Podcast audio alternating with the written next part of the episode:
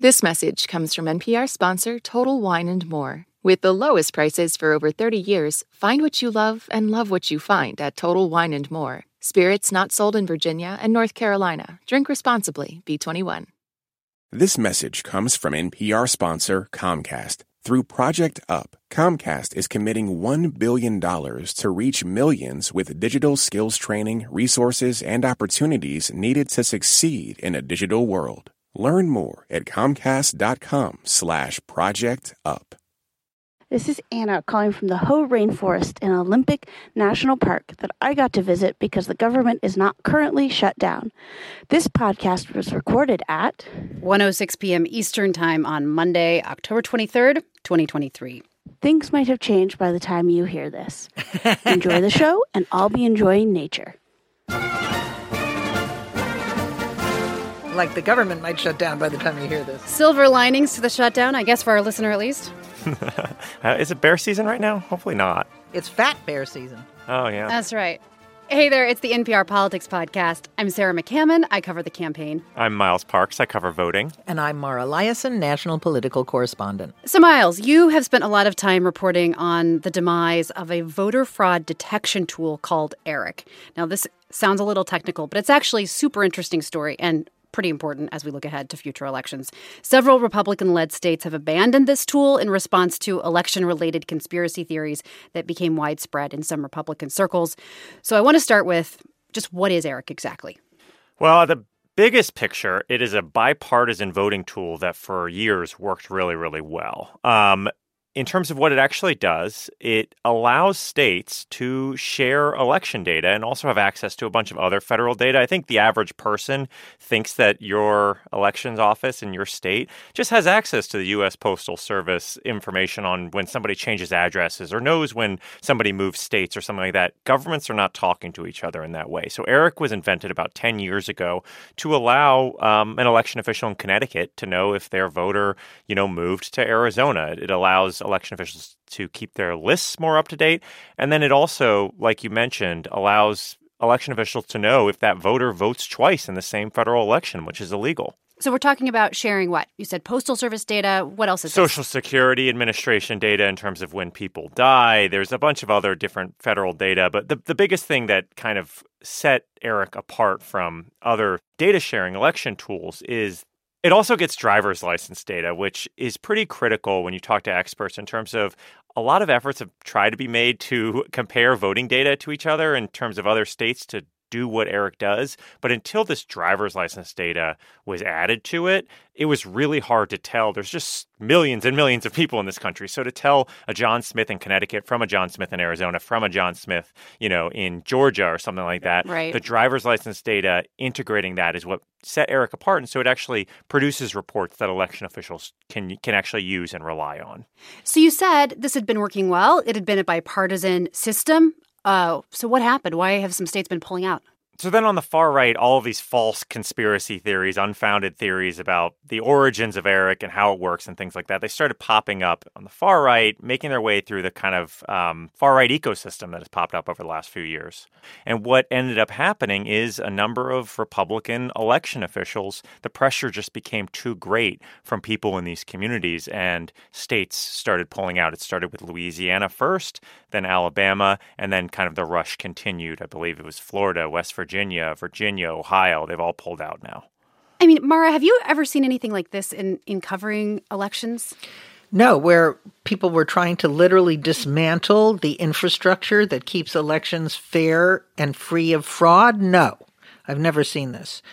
ERIC, on its face, does exactly what all of the people who say they believed the 2020 election was rigged supposedly care about. It's a tool to prevent voter fraud. But because of this conspiracy theory that somehow it's nefarious, we're going to have a situation where it's going to be easier to commit voter fraud. It doesn't really make any sense unless your real motivation is to try to suppress the vote and put your thumb on the scale for your side. Miles, ostensibly, these states still need some way of catching voter fraud. In many cases, they've done this because they've said voter fraud is important to catch. Right. So what are they doing? Well, so basically what our story this week found is that a lot of these states are running into this problem of how do we get this data? And they're all kind of trying to recreate it in different ways. And we're seeing this kind of scattershot effort on the right to essentially recreate ERIC. I talked about this with Josh Daniels, who's a former county clerk in Utah. He's a Republican. And I asked him, what do you make of all these states kind of, they've been making these announcements about these voter data sharing partnerships is what they're calling them. What do you make of that in comparison to ERIC? These states have decided that instead of using a wheel, they're instead going to invent a spherical device that will allow them to easily transport items from A to B. So these states have basically, secretaries of state in a number of these states have announced these voter data partnerships where they've signed on to, Virginia is now going to share some election records with West Virginia. West Virginia is going to share them with Ohio 1-to-1 as opposed to, what ERIC is, which is at its height, more than 30 states, now more than roughly two dozen states, sharing data with a system. It's going to be these kind of 1-to-1 partnerships. Which would intuitively not seem to work as well. Do we know how it's working? Well, they haven't really started yet, so it's hard to judge them at this point. But I talked to experts who had looked at the kind of mechanics behind these partnerships. And yes, I mean, you alluded to this idea that there's going to be less data being shared just between, if it's just two states sharing with each other as opposed to getting the data from dozens of states, obviously that's less data. But what's really interesting is they're not going to be sharing driver's license data. And if you remember, I talked about how important that is to being able to come up with reliable records. And so I talked to one expert who told me that is the red flag. It's a direct quote, that when you find out that these election administrators are not going to be sharing that driver's license data, or that's not going to be part of these partnerships, there is no way possible, is what he said, for this to work as well as ERIC. So they're kind of making an effort to recreate some portions of ERIC, but everyone I've talked to is very skeptical that these efforts are going to have the same functionality as ERIC did. And while it remains to be seen what will happen, arguably opening the door for more voter fraud. I mean, definitely it's going to be harder to catch voter fraud in these states. I mean, I think even the election officials themselves, if you would talk off the record with any of them, would say, yes, we had a tool that detected voter fraud and we pulled out of it. All right, time for a quick break. We'll be back in just a second. Hey, Ron Elving here. Check out our latest bonus episode in your feeds now. It's our trivia game for Politics Podcast Plus listeners. All right, Paula, are you ready to play? I am. Where we test your knowledge of the latest political news. Denver? Ooh, you're getting closer. I might have led you astray. That makes me feel better. Thank you, Ron. You too could be a contestant in a future bonus episode by signing up for Politics Podcast Plus. If you already have, thank you. If you haven't, here's your chance. You get bonus content, sponsor-free listening, and get to support NPR and the work we do. Go to plus.npr.org. And thank you. Support for NPR and the following message come from IXL Online. Is your child asking questions on their homework you don't feel equipped to answer? IXL Learning uses advanced algorithms to give the right help to each kid, no matter the age or personality. One subscription gets you everything. One site for all the kids in your home, pre-K to 12th grade. Make an impact on your child's learning. Get IXL now. And NPR listeners can get an exclusive 20% off IXL membership when they sign up today at IXLlearning.com. This message comes from NPR sponsor Capella University. With Capella's FlexPath learning format, you can earn your degree online at your own pace and get support from people who care about your success. Imagine your future differently at capella.edu. Support for NPR and the following message come from IXL Learning. IXL Learning uses advanced algorithms to give the right help to each kid, no matter the age or personality. Get an exclusive 20% off IXL membership when you sign up today at IXL.com/NPR. The past is shrouded in mystery. To understand it, you have to get up close. Something happened to our collective psyche after the atom bomb. On NPR's Throughline, we reopen stories from the past to find clues to the present. Find Throughline wherever you get your podcasts. And we're back.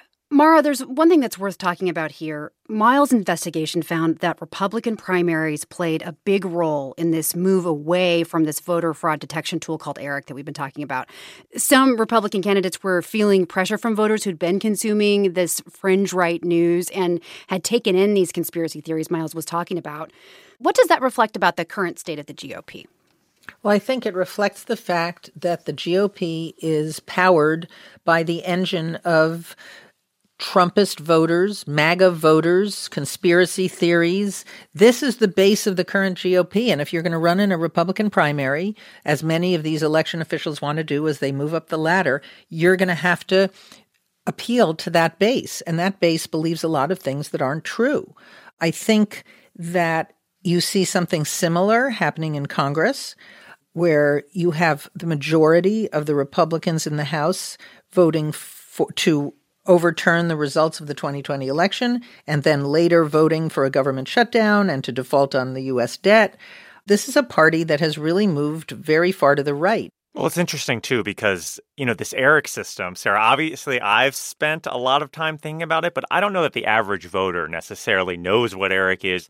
I think Frank LaRose is a really interesting person. He is the Secretary of State, Republican Secretary of State of Ohio, pulled that state out of ERIC and is now running for U.S. Senate in what is ostensibly a battleground state. And so he is looking ahead at a Republican primary. But if he were to come out of that, would something like this actually affect his ability to win over independent voters?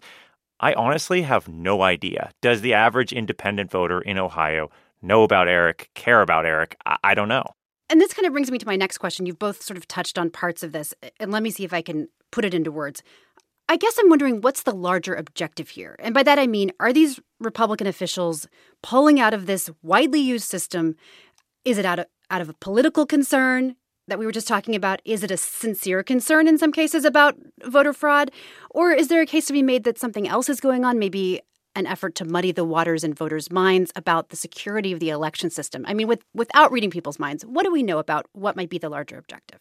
I kept hearing from people involved in this story that voters in Republican primaries are thinking about this. They're reading the places that these conspiracy theories are, and they care about it. And so I think it is, in the action of pulling out, pretty directly linked to wanting to win over those voters and maybe potentially not to some larger scheme involving democracy. But I will say, we are seeing that people are jumping on this to try to affect democracy now that these states have pulled out. We've seen a number of far-right influencers trying to create their own fraud-finding software, trying to pitch it to secretaries of state in these states that have pulled out of ERIC to try to kind of fill this election data void. And so I do think I talked to one professor who told me, essentially, by pulling out of ERIC, the entire democracy doesn't crumble on itself the next day, right? But over time, these states who pull out of ERIC will have slightly less up-to-date voter rolls. What that means is that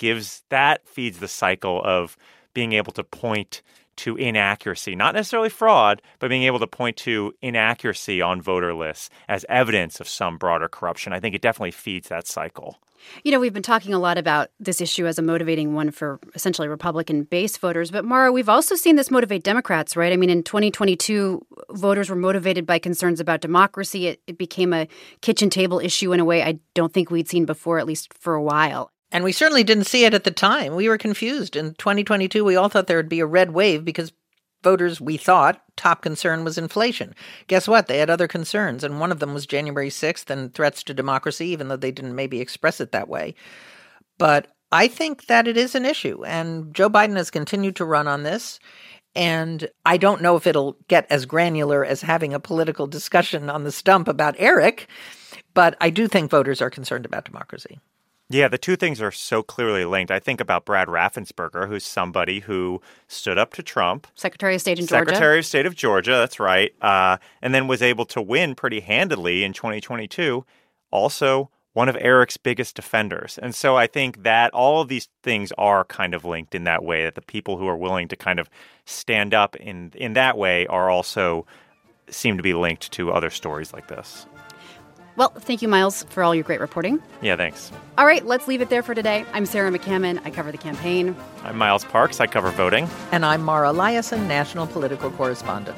And thank you, as always, for listening to the NPR Politics Podcast.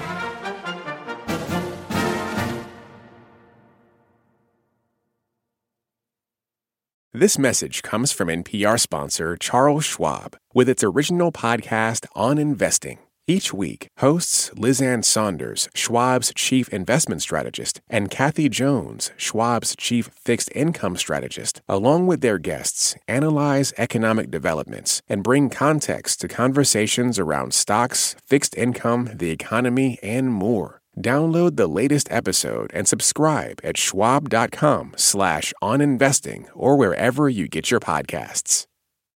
With NPR Plus, there's more to hear, like extended interviews with some of the experts we talk to at Planet Money and The Indicator. It's a mistake for economists to only think about economic efficiency when considering policies, because you'll actually wind up with a worse outcome. And with NPR Plus, you help keep NPR going. Learn more at plus.npr.org.